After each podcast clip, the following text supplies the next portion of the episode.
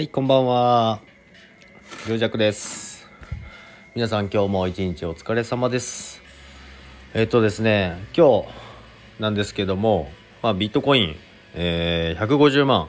超えました。っていうか今もあのどんどん値段が上がっている状態ですね。いよいよ2019年ですね。2019年の高値を超えてきました。まあ、昨日から言ってますけど大統領選もやってても為替もやってビットコインもやってもうめちゃめちゃ忙しいです。まあ、為替の方はもう今、えー利益出してもうやめたんですけども、まあ、ビットコインも少しだけ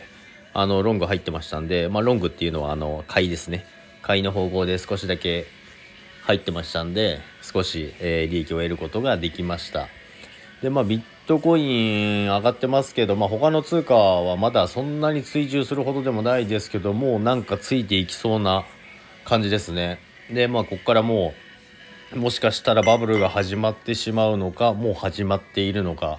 のところですね。とは言ってもまあ11月12月ぐらいには一回大きな調整は来るんじゃないかなとは思ってるんですけどもまあ、結構大きな調整来るんじゃないかなと思います。今のあのチャート見ててもあの、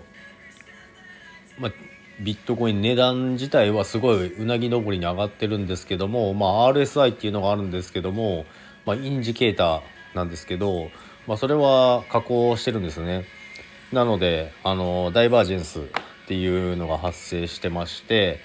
まあ、どっかしらで多少の調整はあるのかなと思うんですけどもでも仮想通貨あのバブル入っちゃうと関係ないんですよね。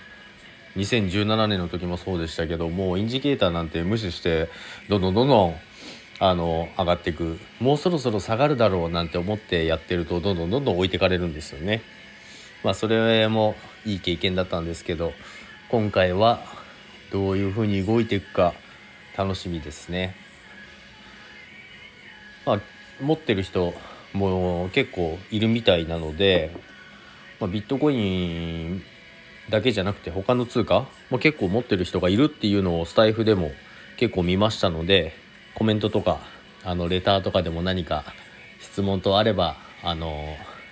送っていただければ嬉しいです。ちょっとレターの使い方がちょっといまいち分かってないんですけどももし来た場合にはあの返信返信というかあの収録で返信するんですよねあれ。それをやっていきたいこれからやっていきたいなとは思ってますんでよろしくお願いします。ということで短い配信ですけども、えーこれで配信を終わりにしたいと思います。皆さん聞いていただきありがとうございます。それではまた。